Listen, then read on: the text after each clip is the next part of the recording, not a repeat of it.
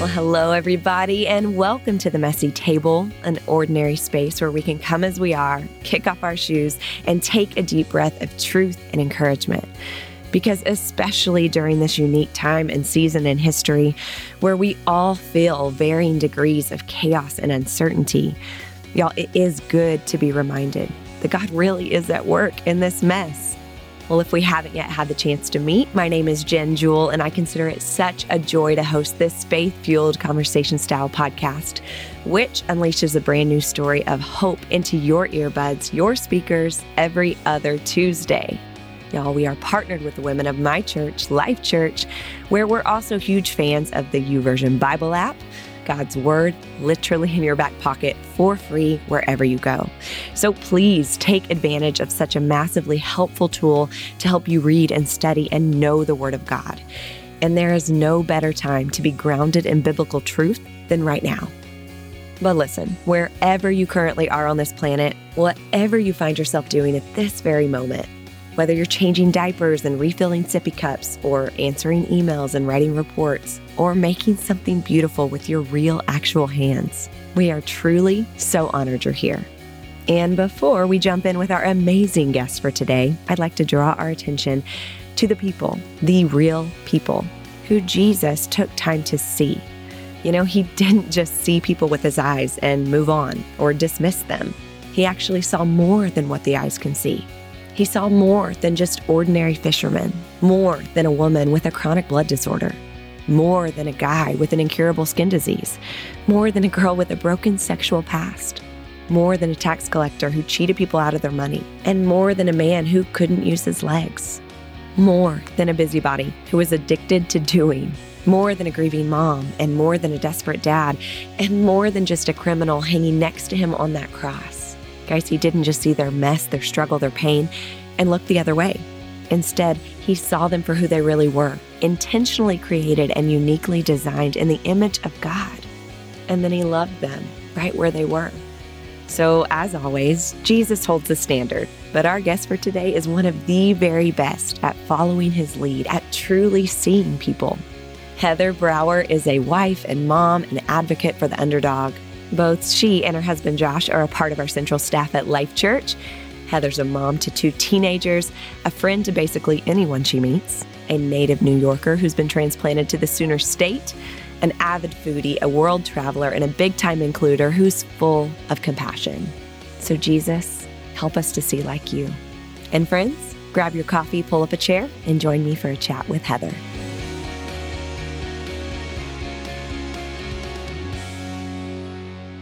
Well, Heather, Yeah. welcome to the messy table. Thank you. it's so good to be here. Jen Jewell. So this is such a treat, and I can't even tell you how excited I am. Mm. But first, for those who don't already have the privilege of knowing you, will you peel back the curtains a bit and give everyone a peek into who you are, what you love, what you're all about? oh, girl. All right, let's see. Pull the curtain back, Do it. and you will meet a strange person. So, yeah, so I'm Heather Brower, and I am, first of all, extremely happy to be here talking with you, Jen. I mm-hmm. just, I have not listened to every episode of your podcast. I've listened to a ton, and every time I listen, I'm just like, how does she just pull jewels out of others? I'm just like, you're the most aptly named person. You are a jewel, Oh and you mine for jewels and gold, and you just find it anyway. So I hope you can um, have that magical ability in me today. it's not going to take much because you are amazing. Oh Lord, pull out sentences that make sense while I talk. That's what you can do today. I hope I can talk out loud without crying the entire time. just be like, Jen, just tell the people something good for me, okay? But anyway, yes, I'm Heather, and let's see, I love food to eat. Foodie. And snacks and spicy food. Give me something spicy and I'm happy. Really? Yes, I that spicy food. the spicier, the better. Do you mean spicy like flavor or do you mean spicy like hot? Yes, and yes. All of it. Yes, highly flavored food and also very, very spicy, as in it will burn my tongue, make me sweat. Yeah, like have you always liked spicy? yes, Hmm. yes, indeed. And it gets worse though because the more spicy you eat, the more you crave, and it's like, yeah, Mm. it's just. Hmm. It's rough. It's rough, Jen, but it's it's who I am. I Okay, like okay. I like the chilies. Okay, it's just who I am. Well, you and Josh are both foodies. Yes, yeah, for sure. If you ask where do I want to eat, I'm just going to try to figure out where's a place I've never been before, and that's going to be my answer. I yeah, love it. something different. But um, let me tell you about me. I am a woman of a certain age in her late 40s. right? Going through the second adolescence. I feel like with energy of like a 26 year old. Oh, I wish that were true. Oh man, I have the imagination still of a very small child. That's amazing. but um, I have one older brother. He's seven years older than me. Um, so I really did live inside my imagination a lot of my life growing up. I had a really a super sweet childhood, like really pleasant. And then as I got a little older, things started getting.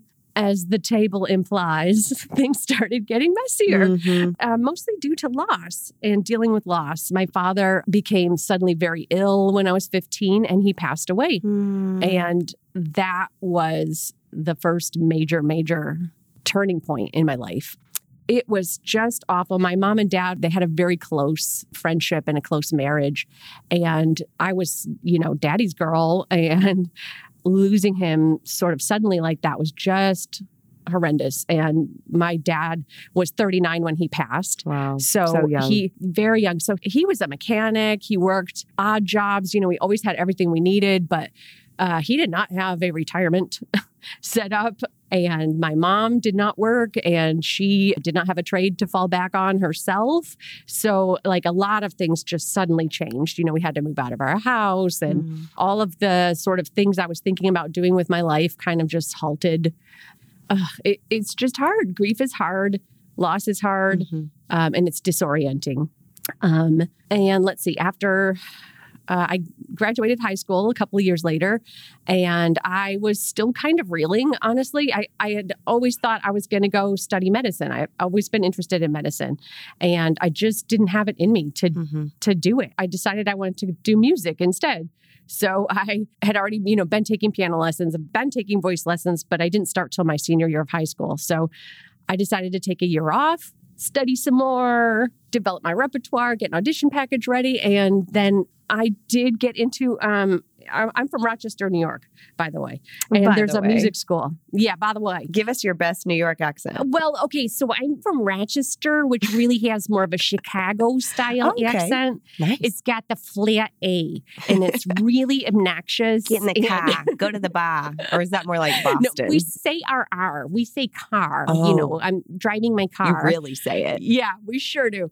Um, but we have a great music conservatory in Rochester. It's the Eastman School of Music, and it's an awesome place to learn. And so I got in, and it was kind of like a, a saving grace for me because I could really, really throw myself into music and Mhm. kind of ignore all the pain around me. And I mean, Lord, I was uh, busy because I was the breadwinner of my family, basically, because not too long after I started college, my mom got breast cancer. Mm.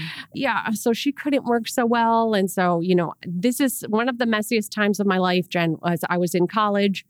I got roles in the operas. I was working toward my senior recital. I was cleaning houses on the side, Okay. working at Lens Crafters on the side, working at Bath and Body Mm. Works on the side Wow. and the only one bringing in a paycheck in my home. And we had to move in with my brother and on and on and on. And then, unfortunately, my mother did pass away. Mhm. Um, and she Yeah. was my very best friend and my true, I, I call her my true heart. She just, she was special and she, she was now gone, Mm. And you're in your 20s at this point? 23. 23. It was a rough road. Yeah, it was a rough road there for a bit. That was the very, very messiest time of my life, Jen. And I, I didn't always handle grief well, and didn't handle it in healthy ways. Mhm. And you know, I've, I've had a lot of counseling, you know, since then. And one of my counselors was like, "Well, Heather, you know that your prefrontal cortex was not even fully formed yet." Like, Yes. I think about she's that like, fact all the time with my children. right, right. She's like, you know, you need to have some compassion on yourself. And some of what you're referring to as bad choices were just walking through grief at a very young age. And I, so, you know, Mhm. if you are walking through grief, um, have compassion on yourself. I will say that right now, it is a road and it, it doesn't get better per se, but you grow around your grief and you learn to live with it. And I don't think any of us who grieve a severe loss want it to get better. Honestly, I don't want to forget my mom Of or how course. deeply I loved her, how special our love was, you know. Mm. But I do want to be healthy and well and live as well as I can to please God and you know to honor her memory even, you know. So you do you do grow around your grief for sure. Do you feel like you're a lot like her? In a lot of ways, yes. And in a lot of ways, we were very different. Mm-hmm. yeah, she was super out there. Like she loved bright colors and she wore a ring on every finger. And she was just, you know, always fully made up, person, shoes matching, you know, all that stuff. And, um, you know, we have a lot of differences, but we could crack each other up. Nobody in this planet has ever made me laugh as hard as my mom. Mhm. So, so she's really good at organizing things. I'm really good at thinking things up, and then she was really good at figuring how to um, make things happen. Like if we do like a program for our church, I'd be like, "Well, I like all this different music," and my mom would be like, "Give it to me. I shall assemble it into a program." Yeah. You know, she was amazing. Yeah. So this is your background. This is your backstory. Yeah, that's the backstory. Yep. And then, so I moved away after my mom passed to live with an auntie of mine. And I lived with her and my uncle and my cousin for about a year Mm-hmm. because I really and truly needed a place to crash. And I started feeling better. And when I moved back to New York, not too long after I moved back home, um, there was this new youth pastor at my old home church. yeah. Tell us more. Right? This cute little Italian guy. and anyway, so that's Josh. I met my husband soon after I came home and I was doing for sure much better. I say I was starting to see in color again, but Lord, Jen, I was still a hot mess, Mm-hmm. Yeah.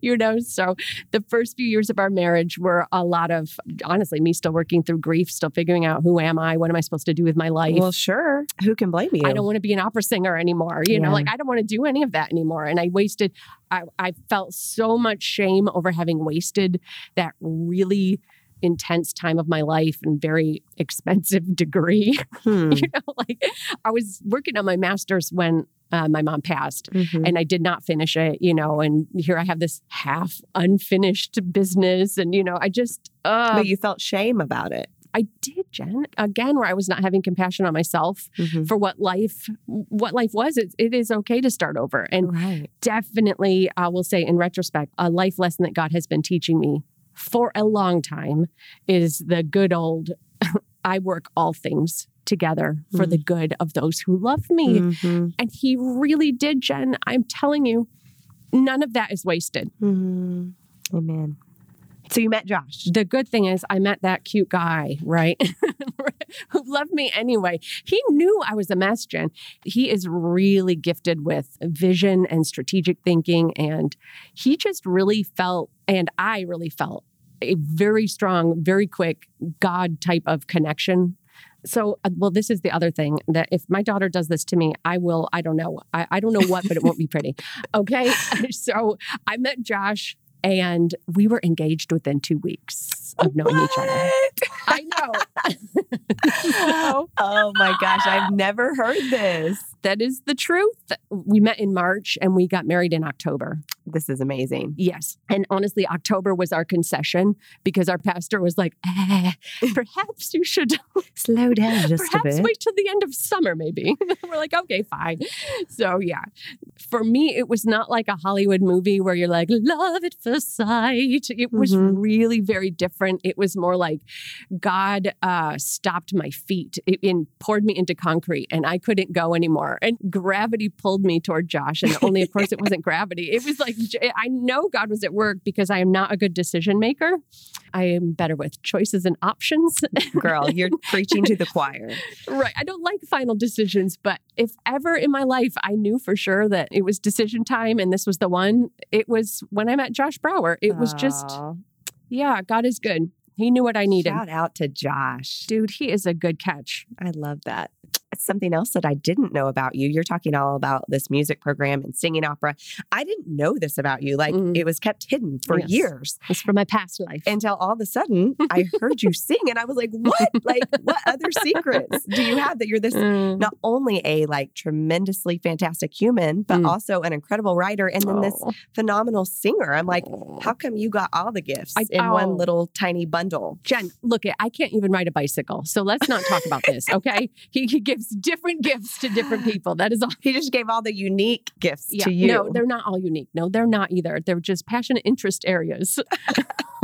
all right. So you married Josh Yes. in October yes, I did. you met him in March. Yeah. And then what? And then it was all happily ever after the end. Perfect. So, Love it. yeah. No, let's see. We got married and then Josh was a youth pastor.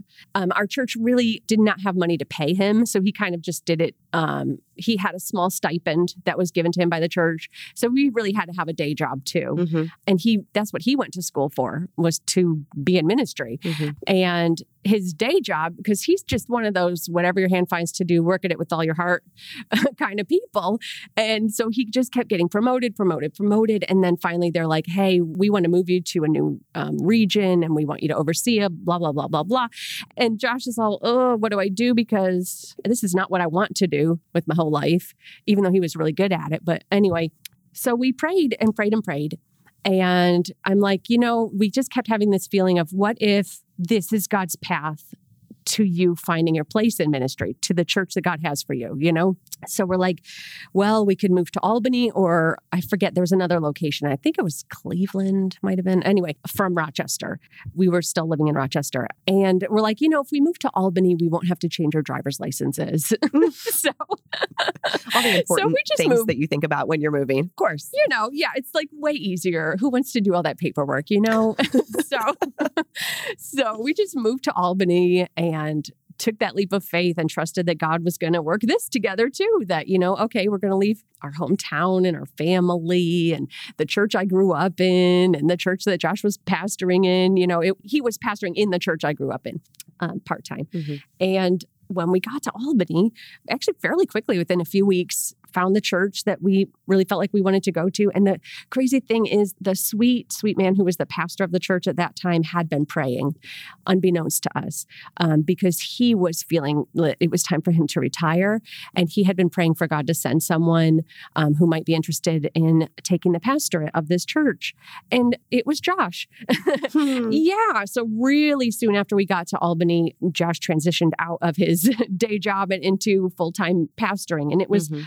A really awesome time. And eventually, we eventually merged with Life Church. Yeah. Um, yay! And became the Albany campus of Life Church. Shout out to Albany. Oh my gosh. Yes. My heart is always, always at that Albany campus. Mhm. 100%. I remember when you guys were there. Yes, ma'am. Such a good place. Yes, it's an awesome place and it's got an awesome location now. I mean, at first we were nestled within a community, which was really cool. It was exceedingly difficult to find. And unfortunately, the building was, you know, getting older and God, through a very long set of miraculous works helped the church get a property that's like right on a major highway Mm. and And that was all such a God thing, that whole process, because I know it Uh, was a process huge, to get in that building. huge god thing that's right so many legal hoops had to be jumped through Mhm. um, in order for that property to be granted to a church, you know, to be purchased by a church and used as a church property. Yeah. Anyway, So he became a campus pastor at Life Church Albany. you got it. Yes. And so um, at that point, we had a little boy, a little boy child already. Hmm. My little Michael boy. Little man my tiny baby Michael. That's right. yes. My precious boy. And I will say, you know, there were definitely some things that we started noticing about Michael actually from his birth. I'm talking literally from the hospital. I Mm-hmm. was the only one who could hold him. If Josh tried to hold him, he would writhe and scream. And then, He wanted that fourth trimester. yeah, Just stay right there in mama's arms. I know it. He did. And like Josh would try to lay him on his chest and we'd call him the backwards C because he would just bend his whole body away so Mhm. that only just his as little as possible of him would touch Josh. And we were like, huh, that is unusual. huh, that's something. And you know, differences began to pile up little by little in Michael. And there was a time when I was teaching at, um, this is just before we had merged with Life Church, there was a preschool that the previous church sponsored that was in our church building. And I used to teach a three year old class there. And uh, it was a glorious, happy time of life. I loved those three year olds like crazy. I can't even tell you. And while I taught, Michael um, was babysat by one of the other teachers at the preschool who was not teaching when I taught. And she had her master's degree in special ed. Oh. And she, I know, can you imagine how God works these details together? All things, man. Uh-huh. All things. Yes. And she would just mention little things to me whenever I would pick Michael up, like, now, how do you get Michael to look over at you Mhm. or to interact with you? You know, and I'd be like, oh, it's easy. You just tickle him. Mhm. just tickle him. He loves it. And she'd be like, okay, all right, I'm going to try that. She- Or she'd be like, have you noticed that when Michael passes anything that's made of plastic, he always licks it? Mhm. like, yeah, yeah, yes, isn't that funny? You know, and just little quirky things. And one day I said to her, I have noticed that Michael is meeting all of his developmental milestones except for um, his talking and communication sort of milestones. And I, I think it's a little strange that he hasn't started talking yet. What do you think? And she took this moment to sort of speak into my life. And she said, Yes, that is definitely something I've noticed. Mm. And then I said, I think I'll mention it at his next, uh, what do you call it, well child visit. Yeah. And she sat me down literally and said, Hey, I think if I were you, it's of more value to create a separate appointment for this. Mm. And she she kind of just walked me through all the reasons why, you know, this is something to take seriously and, you know, early childhood development and blah, blah, blah, and let the doctor take it more seriously and rather than something you just sort of mention in passing at a well child. And Was that hard for you to hear, or was it almost encouraging that you weren't the only one that had noticed? It was the latter. It was so encouraging to me like, okay, this makes sense and she's right. And it felt like, okay, I'm not being a hysterical first time mother. Mm. You can sense these things sometimes when you're a mom. And sometimes then I also would sense them, but also make excuses. Oh, no, he just likes to tickle. Oh, he's just quirky. Oh, my family's quirky. Oh, whatever. Sure. But hearing uh, from an outside voice that I respected, who was already a friend, already in my life, Mhm. and who was speaking to me from a place of love and who wasn't bossing me around and you know just she did such a beautiful job in all those areas all those ways and so you know we made the appointments of course yes he was different yes um, they started speech and special ed right away and then while we were waiting to be seen by a developmental pediatrician and then when he was 23 months he finally had that appointment with the developmental specialist where he was officially diagnosed as autistic Okay. Yes. And so that was actually at that point, it was not at all a surprise. I was like, oh, yeah, I'm starting to understand this big picture a whole lot better. Like, yes, yes, yes. And his sensory differences and why he couldn't tolerate being held by Josh and why he didn't uh, look at us or, you know what I mean? Why, uh, uh, just a whole lot of things that I kept just saying, no, everything's fine, which of course, you know, everything is fine. Being autistic is, um, this is not a death sentence, right? Mhm. This is this is a different way of being, and it was great to have the diagnosis because it kind of gave us a roadmap as to okay, here are some things that probably will be challenges for him. Here's a lot of stuff that we don't know. You know, I don't know where his strengths will be, but we know we can get him extra help with um, his sensory integration and being more comfortable and in his own skin and just tolerating the world and you know what things will help him learn and develop and just having that diagnosis was actually a huge blessing for us and i'm really thankful that we got it early So it was kind of a relief for you. Like, Mhm. okay, yes here's how we can move forward. yes ma'am yes it was and we sure did and he got all kinds of therapy and Mhm. so at this stage of his life, there were two big events that kind of happened that really crystallized what my next mission, what my next assignment from God was going to be, if that makes any sense. You, you- know what I mean? I didn't really feel it super strongly, but in hindsight, I know exactly what God was doing now, Mhm. you know? Um, so he was getting all kinds of therapy. So, like I said, he was getting speech and special ed and occupational therapy. And when he turned three, um, he was going to a special ed preschool program that was almost 40 hours a week of learning about how to be around other people and how to um, use your words and you know all the good stuff There's a lot of Um, adults that could take that class today. girl yes. Why does school have to stop? I'm we really you, should be taking school classes our whole life, shouldn't we? I'm all about being a lifelong learner. So anyway, Woo! continue. Yes, yes, yes, yes. Um, so he also was going to church on the weekends for about an hour or so. And uh, Jen, when I tell you that he was a challenge for the childcare workers at our church, I do recall seeing tears at certain times from Oh, the poor people who were trying to keep him from eloping. yes. And because he was busy, he was sensory seeking. So, you know, if Mhm. there's a paper, he's going to tear it because what a fun sound. And, you know, just if there's a ball, he's going to throw it because anything in his hand, he's got, he loved to throw. We have the scars in our drywall to prove it. Mhm. At this point, he also had a baby sister. yeah. And so, how do I care for her? Yes, oh, my precious Kylie girl. So, one day, Michael was taking his toys and chucking them, as he did. as one does. As one does, one chucks one's toys. So, yes. yes. So, I was frustrated and tired and, you know, not living my best life at the moment, not being the uh, model parent. Um, and I was like, Michael, oh, you got to stop. And at this point, um, I, I should mention Michael had developed, um, so he was in between three and four, and he had developed what is called echolalia, which is uh, if you hear a word, you can repeat the word back, almost like a voice recorder on your fancy Yes. computer thing. Yeah. So, like, I would say, Michael, you got to stop. Sometimes he would say, gotta, gotta stop. And I'd say, Michael, you got to listen, gotta listen. Michael, toys are not for throwing, not for throwing.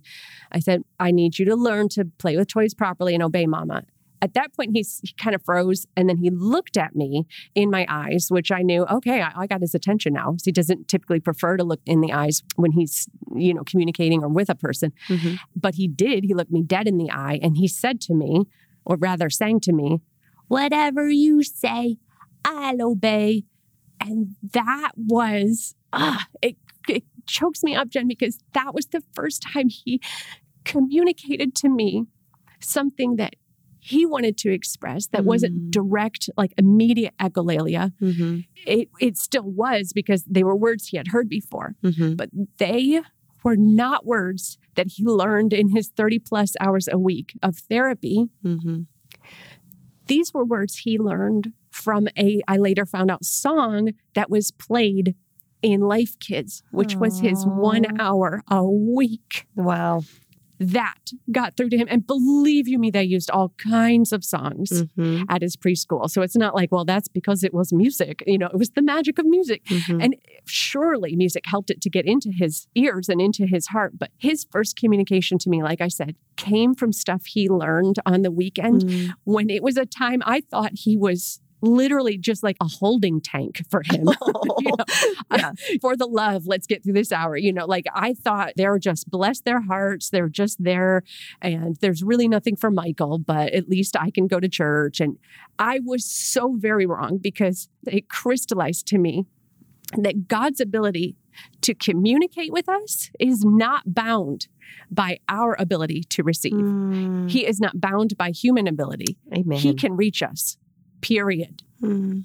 So that started something inside of me where I realized, wow, God wants all his kids and he can reach them all. And I was so grateful that Michael was able to attend Life Kids on the weekend. Uh, It just, it was awesome. Mm. And then there was another experience that we had that had a huge, huge, huge, huge impact on me. It's, you know, we love to travel. Our family la la la loves to travel. It's my favorite thing. Yes.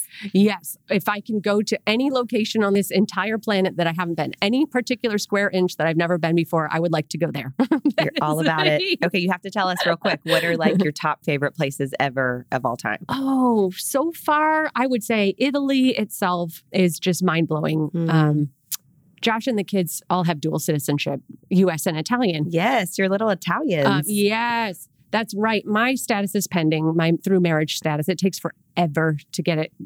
I, I, we've been married 20 years, but I only just applied for status maybe uh, seven years ago.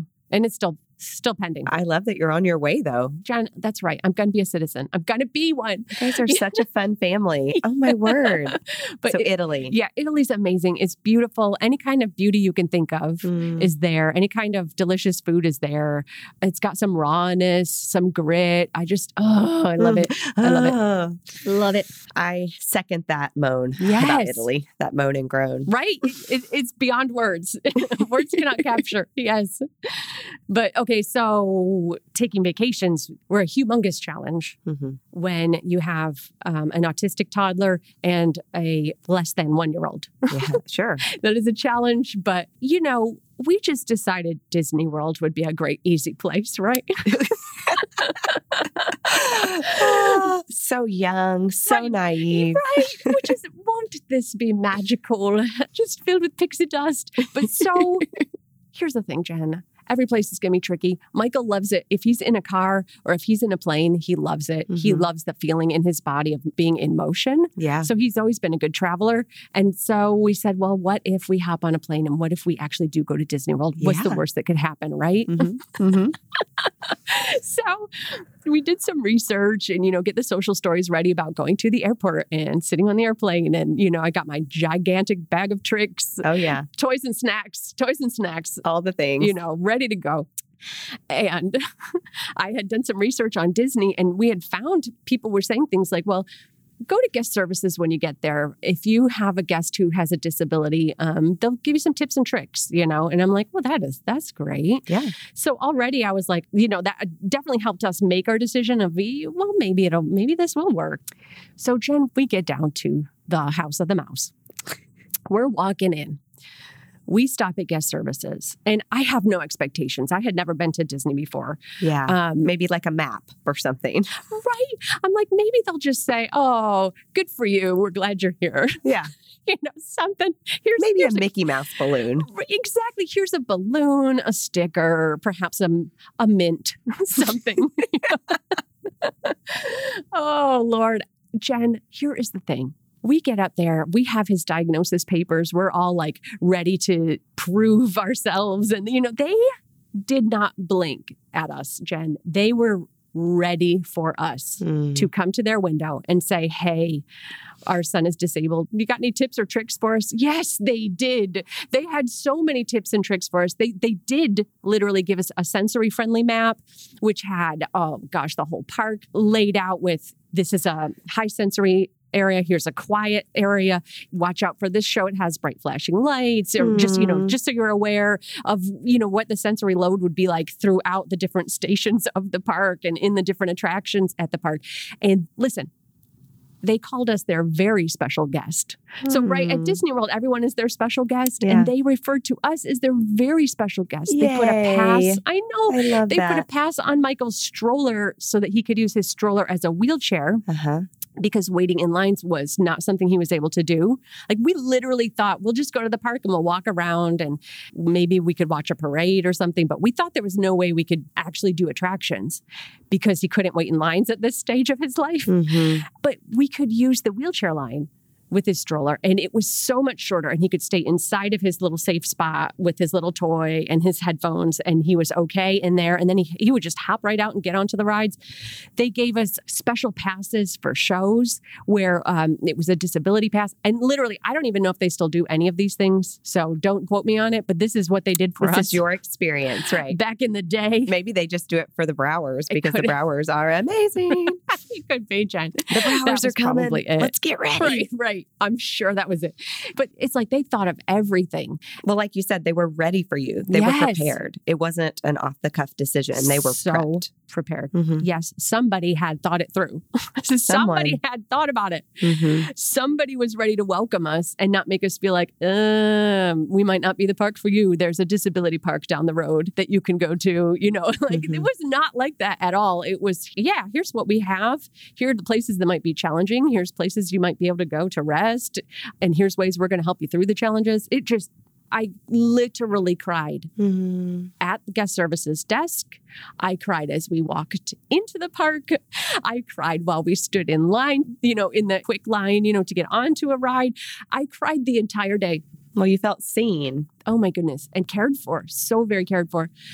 And so I will tell you, those two experiences of realizing how much God wants all of his kids, right? Mm-hmm. Just that understanding of, oh gosh, God is real. He can reach anyone. My son has a quote unquote communication disorder, which I mean, I, don't know why I say quote unquote. He has a communication disability, Mm-hmm. but the air quotes are because not to God. Yeah. It- it is not challenging for him, Mhm. period. He's not challenged by Michael's differences. And I came home and I was thinking to myself, you know, there are other kids besides Michael Yeah. and there are other families besides the Brower family who need a church home and who need to walk into a church and not get that deer in the headlights look when they say, uh, My child has what XYZ disability. Can they go to your children's programming? You know, they need a place where, yeah, we thought about you Mhm. and we're ready for you. And so that really, really, really drove the whole, you know, here's the next chapter of my life. So I decided to eventually, when the time was right, I got to work with my team, which I don't even know if I said this, but I, I do work for Life Church now Yeah. myself. Yes, I work on the content development team, which is, Which is the best, I probably. got to work with you. Yeah. A few years ago, I was working on the finds.life.church blog page, and you are one of my very, very, very, very, very favorite writers to work with, Oh period. gosh. Well, you are like my very favorite person to work with Oh, because you are cream so of crop. encouraging and so fun and Cream the crop, Jen. made me feel amazing even when I wasn't at all. yeah. No, all of your listeners know that's garbage because, yeah, you're so gifted with communication and helping people understand godly stuff in a way that's attainable. Anyway, You're sweet. This is about you. Keep going. yeah. So, anyway, but I did get to work on creating strategies for our church for how we can include and accommodate kids um, in our children's programming. And what we noticed with Michael was that when he had a person who was sort of just dedicated to shadowing him, things went a whole lot better Mhm. for everybody, right? Michael had a better time. The rest of the room had a better time. The teachers had less crying. You know, yeah. I keep saying that he had teachers who adored him, and I'm kind of exaggerating there, but Well, you're setting him up for success and you're setting them up for success. exactly yes. So we would notice that like it didn't take a PhD Mm. to help him out. Um, like it's not like we had to recruit um, an occupational therapist Mhm. or a special educator to sit with Michael, or you know, it was actually just in Albany. There was a young girl. She was I don't know, maybe 13, Mhm. who used to sit with him and just play Legos back in the corner. And um, he always enjoyed the music time and, you know, help him engage in the parts that he was ready to engage in and help him be comfortable in the parts that he was not yet ready to participate in. And when we eventually moved from Albany to Oklahoma City, because Josh took a different role at Life Church, and that's the role he, ha- he has now, sort of. Um, I don't even still know how to explain all that Josh does. I don't know. He oversees a little of this and that, you know, with like operations or He's the secret sauce behind a lot of He- awesome things. he is a secret. Yes. Oh my boy. Yes. He is he's gifted. and he actually works a lot with my husband, which is super fun. Yes, yes, he loves working with Derek. Yes, yes. Um, Derek's has so many strategic giftings, and Josh just really loves working with Derek because of that. And He feels the same. I feel like they just sure. work so well together. Yeah, they work really well together.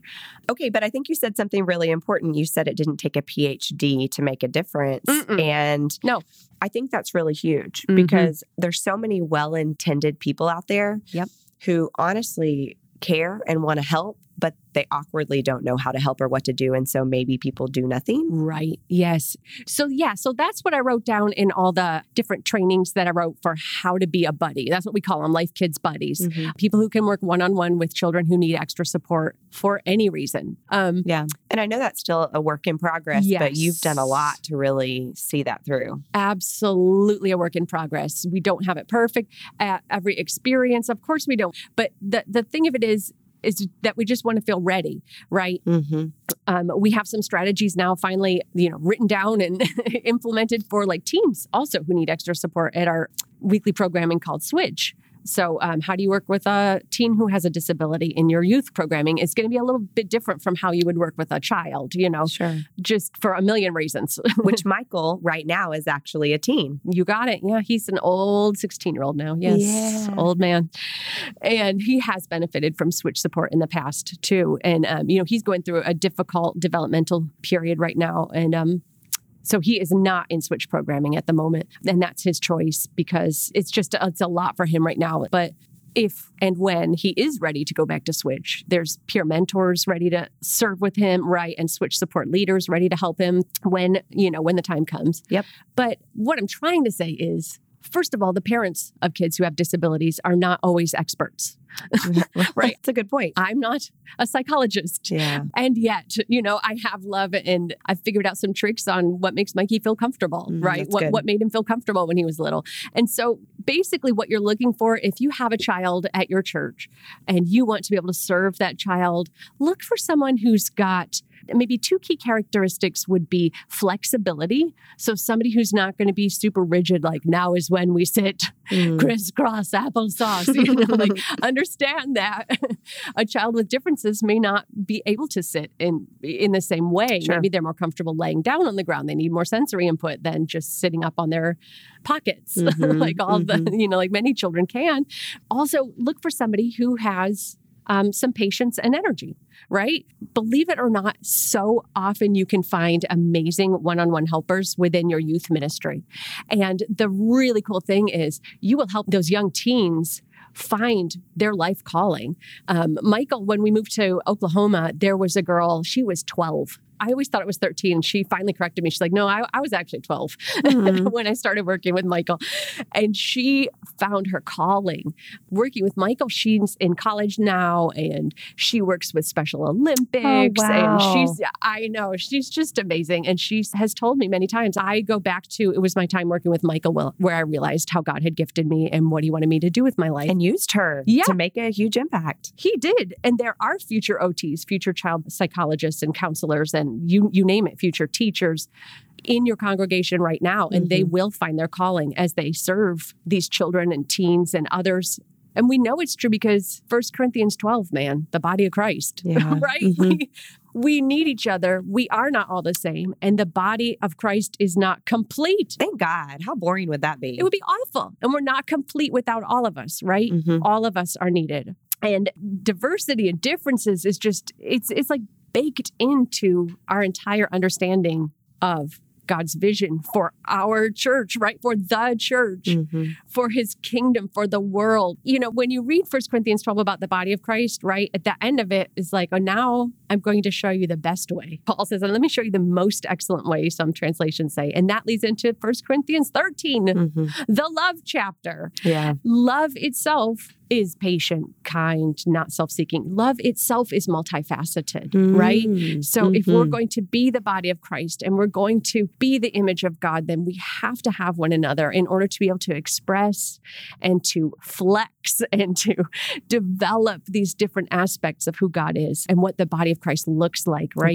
We're not, you know, spotless and without blemish if we're missing pieces, you know, we're, we, we need one another. And I, I get to now, because people, you know, reach out to Life Church now sometimes and we'll say, well, how did you make your place more accommodating? And uh, what are your inclusion strategies? Mhm. You get to be the spokesperson, don't you? Right. Yeah. I get to talk to different churches now. Mhm. And it is so encouraging to have these conversations because guess what? People come to me thinking, okay, oh boy, I'm going to need a budget. We're going to need a building campaign and we're going to need so many things. And that is actually really nothing extra is needed. Look out into your congregation.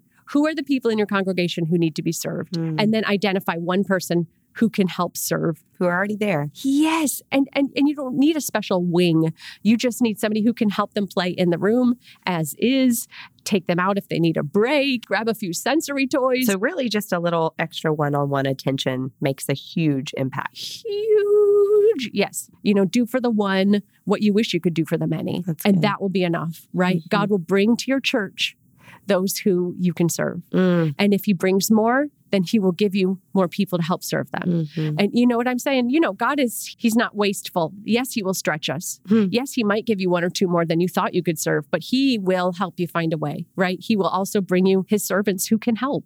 He's really good at what He does, Mhm. God, you know? He's good. Yeah.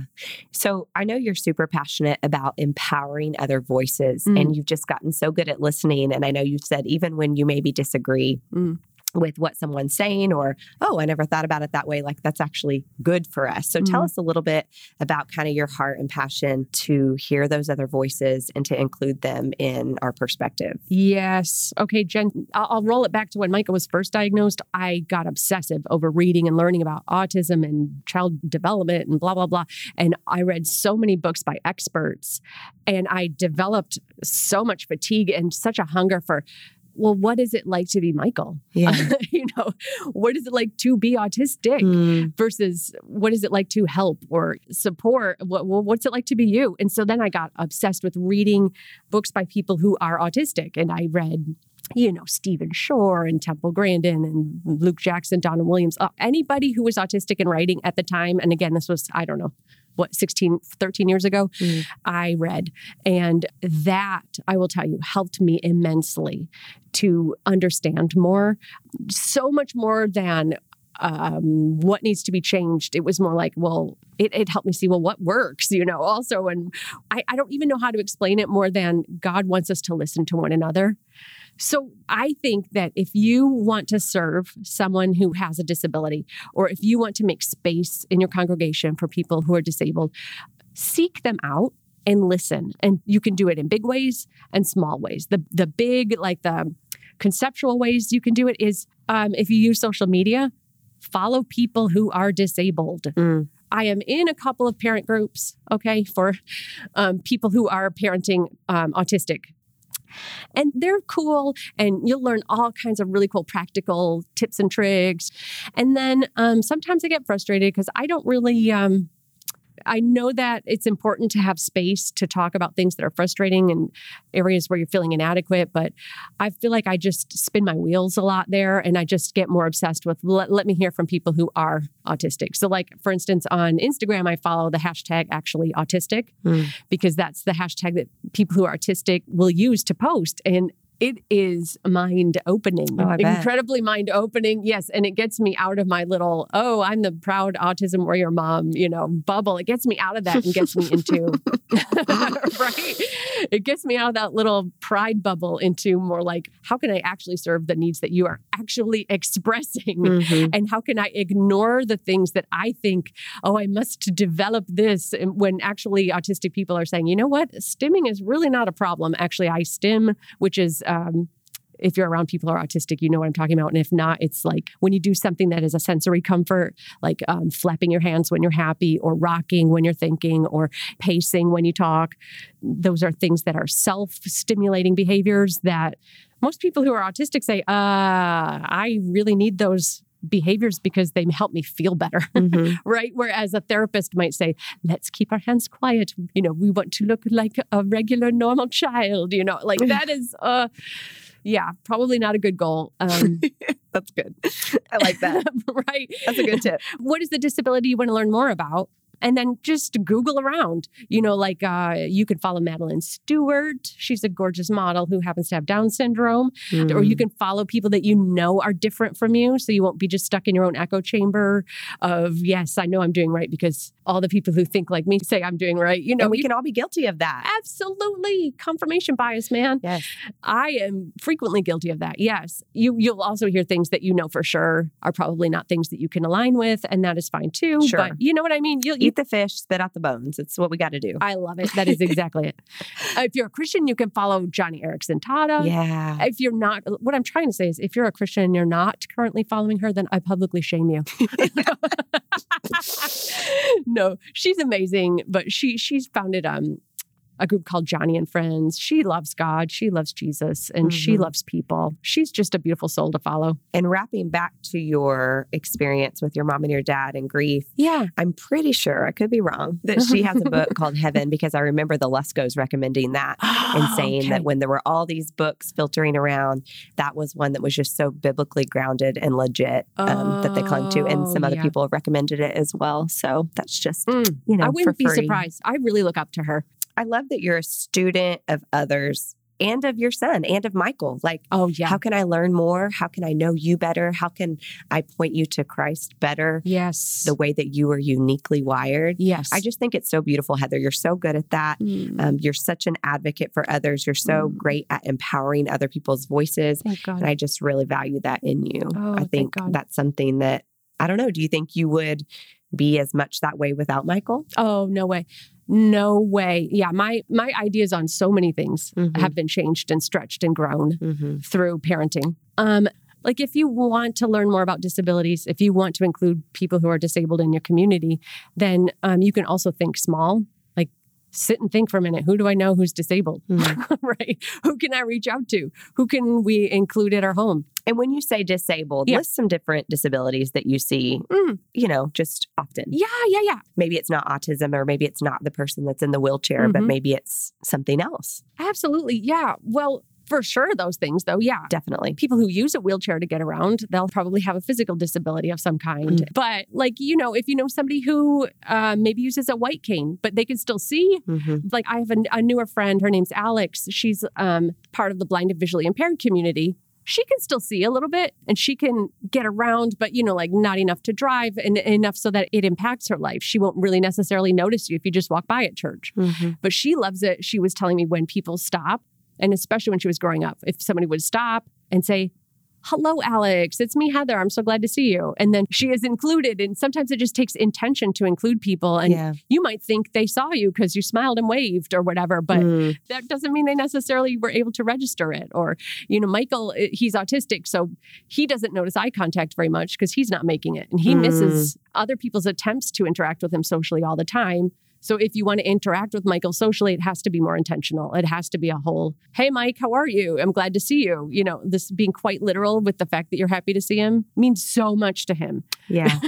because he doesn't always gather, you know, subtleties. And all disabilities are not visible. Mhm. There are, you know, health disabilities, things like people who are living with chronic illnesses. That's a good point. Goodness, you can't spot it a mile away. You know, you don't have a sign over your head. Mm-hmm. But, you know, other things that are important to think of is if you are including somebody who you in, in your community who you know is not well, who suffers a lot, ask them, hey, I'd love to get together. What's a location that works for you? What's a time that works well for you? That's good. Be flexible and understanding because cancellations may need to happen Mm-hmm. more than with your friends who are not living with additional challenges. You can ask people, hey, is there anything I can do to make you more comfortable at church this week? Um, practical needs. Do you need a ride anywhere this week? If you are a person who is disabled and somebody says to you something like, hey, let me know if there's any way I can help. That's always kind of a burden, kind of a question because you're not sure if they really mean it or is Mhm. it just the friendly, hey, how are you? But I don't really want to hear how are you. I'm just saying, hey, how are you? You know? Right, right. but you know, you can follow up with like, oh, really? Do you, do you really mean that? And if they're like, actually, yeah, I do. And then there's ways that you can make your needs more easily known. Mm-hmm. There's um uh, a lady that I met a long time ago at a, a disability ministry conference, and she's written a book that's really cool. Um, her name's Diane Kim, and she's the parent of a young man who is autistic. And she created this thing called a help wish list. And it's basically like a gift registry for help from your community. that. That's great. Uh-huh. And you just fill it out online, and then people can just sort of see, oh, she needs laundry done this week. I got it. You know, it's Mm. really, really cool. It has all these super tangible ways that you might not even realize, oh, I, I could ask for help with washing a load of socks. you know, like, Yeah. you just don't even think you could ask someone, but you could. Well, and I'm sure it takes courage to ask for help, just Yeah. like it does for anyone. And I'm not trying to create like an us and them mentality. I'm No. just more saying that, like you're pointing out, some mm-hmm. people might have unique needs that they really could get help with. yes, ma'am. I also love that you said it takes intention to include people. right. I mean, I think that's super important. Yeah, yep, yep. And that again, that flexibility and understanding of um, for an extrovert who really might like, I want to get together with you every week, like twice a week. You know, I love this. This is great to understand that that might be exhausting for someone if they have different social needs, even Sure. than you do. So that's part of that whole. Okay, don't take it personally if someone has to say every now and then, "I'm so sorry, I really can't do coffee this week." Yeah. It could just be that they're uh, exceeded their socializing Yeah. limit for the week. Absolutely. Nothing to do with you, you know. Yep. But yeah. That's good. Um, here's another thing. Like when I talk about God works all things together for good, there have been many uh, moments in my life where I'm like, are you sure? like, mm-hmm. are you mm-hmm. sure, God, you're really going to work this together for good? Like, you're going to work me losing my mom, my very best friend. How, what good will come of that? Right. Mm-hmm. And, you know, I find myself parenting and angry and frustrated because I know my mom would have a great idea for me right now because she was an amazing parent and she read people so well and she was creative. And I just, I would get so sad sometimes thinking, I don't have what it takes to be the parent right now because I'm missing something that I needed that was taken from me. Mm. And sometimes I would feel like I was just beating my hands against the ground, you know, like nobody is there listening to me, right? Where are you, God? Why, why aren't you giving me the wisdom? Didn't you promise to give us wisdom? If anyone needs wisdom, was it James 1 30 something? Mm-hmm. Ask God mm-hmm. for it. He will give it to you. right? Well, where is it? Where you know, is? I'm still waiting. Anger. Yes. It would be in moments like that, Jen, when I would realize I am not beating my arms against the ground. I would have such a realization of God's presence in those crisis moments more than at any time, I would realize I'm beating my hands against the chest of God Himself right mm. now. The Holy Spirit is with me. He would bring to my memory the wow. creative things my mom would have done. Yeah. And remind me she's not gone from you forever. You've you've been trained. You're ready. I'm here with you. Mm-hmm. You've got this. I will help you. Mm-hmm. You know, I have to come to the realization that me plus me is just still more me. right? I'm not enough. But me plus God is more than enough. His math is better than our math. wow. Praise so, the Lord. Yeah. Yeah. Wow. He's working. He's working whether or not we feel it or see it or even believe it. He's working. I think somebody needs to hear that right now. Yes. we just wish we had all the answers today. Yes. So, anyway. I do. I do wish that. All right, Heather, we always like to ask if there's any great resources that you just love and want to recommend to everyone. yes, Jen. Yes. Um, you mentioned Joni, Johnny, however you say her name. Johnny. Yeah, her her website is awesome and it's got a million resources on it. But yeah, I mean, it's just don't give up, right? If you're trying to teach your child about Jesus, don't give up. You know, he's still reaching. It's not all on your shoulders. Mm. Um, you know, like the curriculum that got through to Michael um, had a lot of music in it, and our new curriculum that we use at Life Church on the weekends is uh, in the toddler rooms is called the Bible app for Kids curriculum, and it's super awesome. You could just watch it online. You know, it's got a lot of music in it and um, a lot of teaching through music. And so that might be something you'd want to work into your kid's schedule. Cause I'm, I'm telling you, it just, it was amazing in, in our life. Um, mm-hmm. Um, if you're a church or you work at a church or you volunteer at a church and you're looking for, okay, is there any training by chance? Yeah. For starting something for children, working with children, we absolutely put together um, a lot of materials for you um, in a Life Kids Buddies training there's how to talk to parents, phrases to say, phrases not to say, um, sheets that you can use to glean information from parents on supports that might work or not work for their children. You know, strategies for using sensory toys and comfort items and so all kinds great. of stuff is all written out for you. Yes, and um, in the Life Kids Buddies training, and it's similar stuff for our Switch support training, which would be if you want to support teens, awesome, um, who need extra support. We'll link it all, and thank you for your hard work on that because oh, I know yes. that you've put a lot of mental effort into that, and it's making a huge difference. It's a joy, a huge joy to work on. Huge, huge, huge joy for me. Um, we've got Bible plans. Like, let's say you're a newly uh, a parent of a newly diagnosed child. We put together a Bible plan a couple of years ago with the help of one of my awesome interns who I miss terribly. Her called my uh, one Bible plan is called "My Child's Different: Support for the Ups and Downs." Mm. And um, we also uh, put together a Bible plan called "Disability in the Bible: Life Lessons for Us All." That's good. So you know, if you are disabled and you want to see yourself represented in the Bible, well, check out that Bible plan. Oh, you yeah, might love that's it. Good. Or if you want to see your child represented in the Bible, it's awesome we have disability support articles, even that we've written a whole bunch of different ones, like um, raising a Christ follower who happens to have, you know, differences. There's articles on that. Uh, how to see your child's differences through God's eyes, you know, like ways that God has gifted, specifically gifted people with different types of disabilities. Mm-hmm. We, we put article together on that. I thought was really interesting. Right. You know, I, one book rec I, I love, and I always do recommend this to parents who have kids who are different, is called The Out of Sync Child. Mm-hmm. This book, I feel like I held it underneath my arm for like three years in a row. because this helped me understand sensory differences, uh, what a sensory diet is, sensory processing disorders. And I feel like so many behaviors that we see as challenging behaviors, of course, we know all behavior is communication. And a lot of times, what a child is communicating to you is, I am uncomfortable right now, mm-hmm. you know, with their more challenging behaviors. And this book, I feel like, has so many tangible strategies for how to work through those uh, moments of discomfort. But that's great. That's my favorite book. I love it. One of my favorites. Yes. Yes.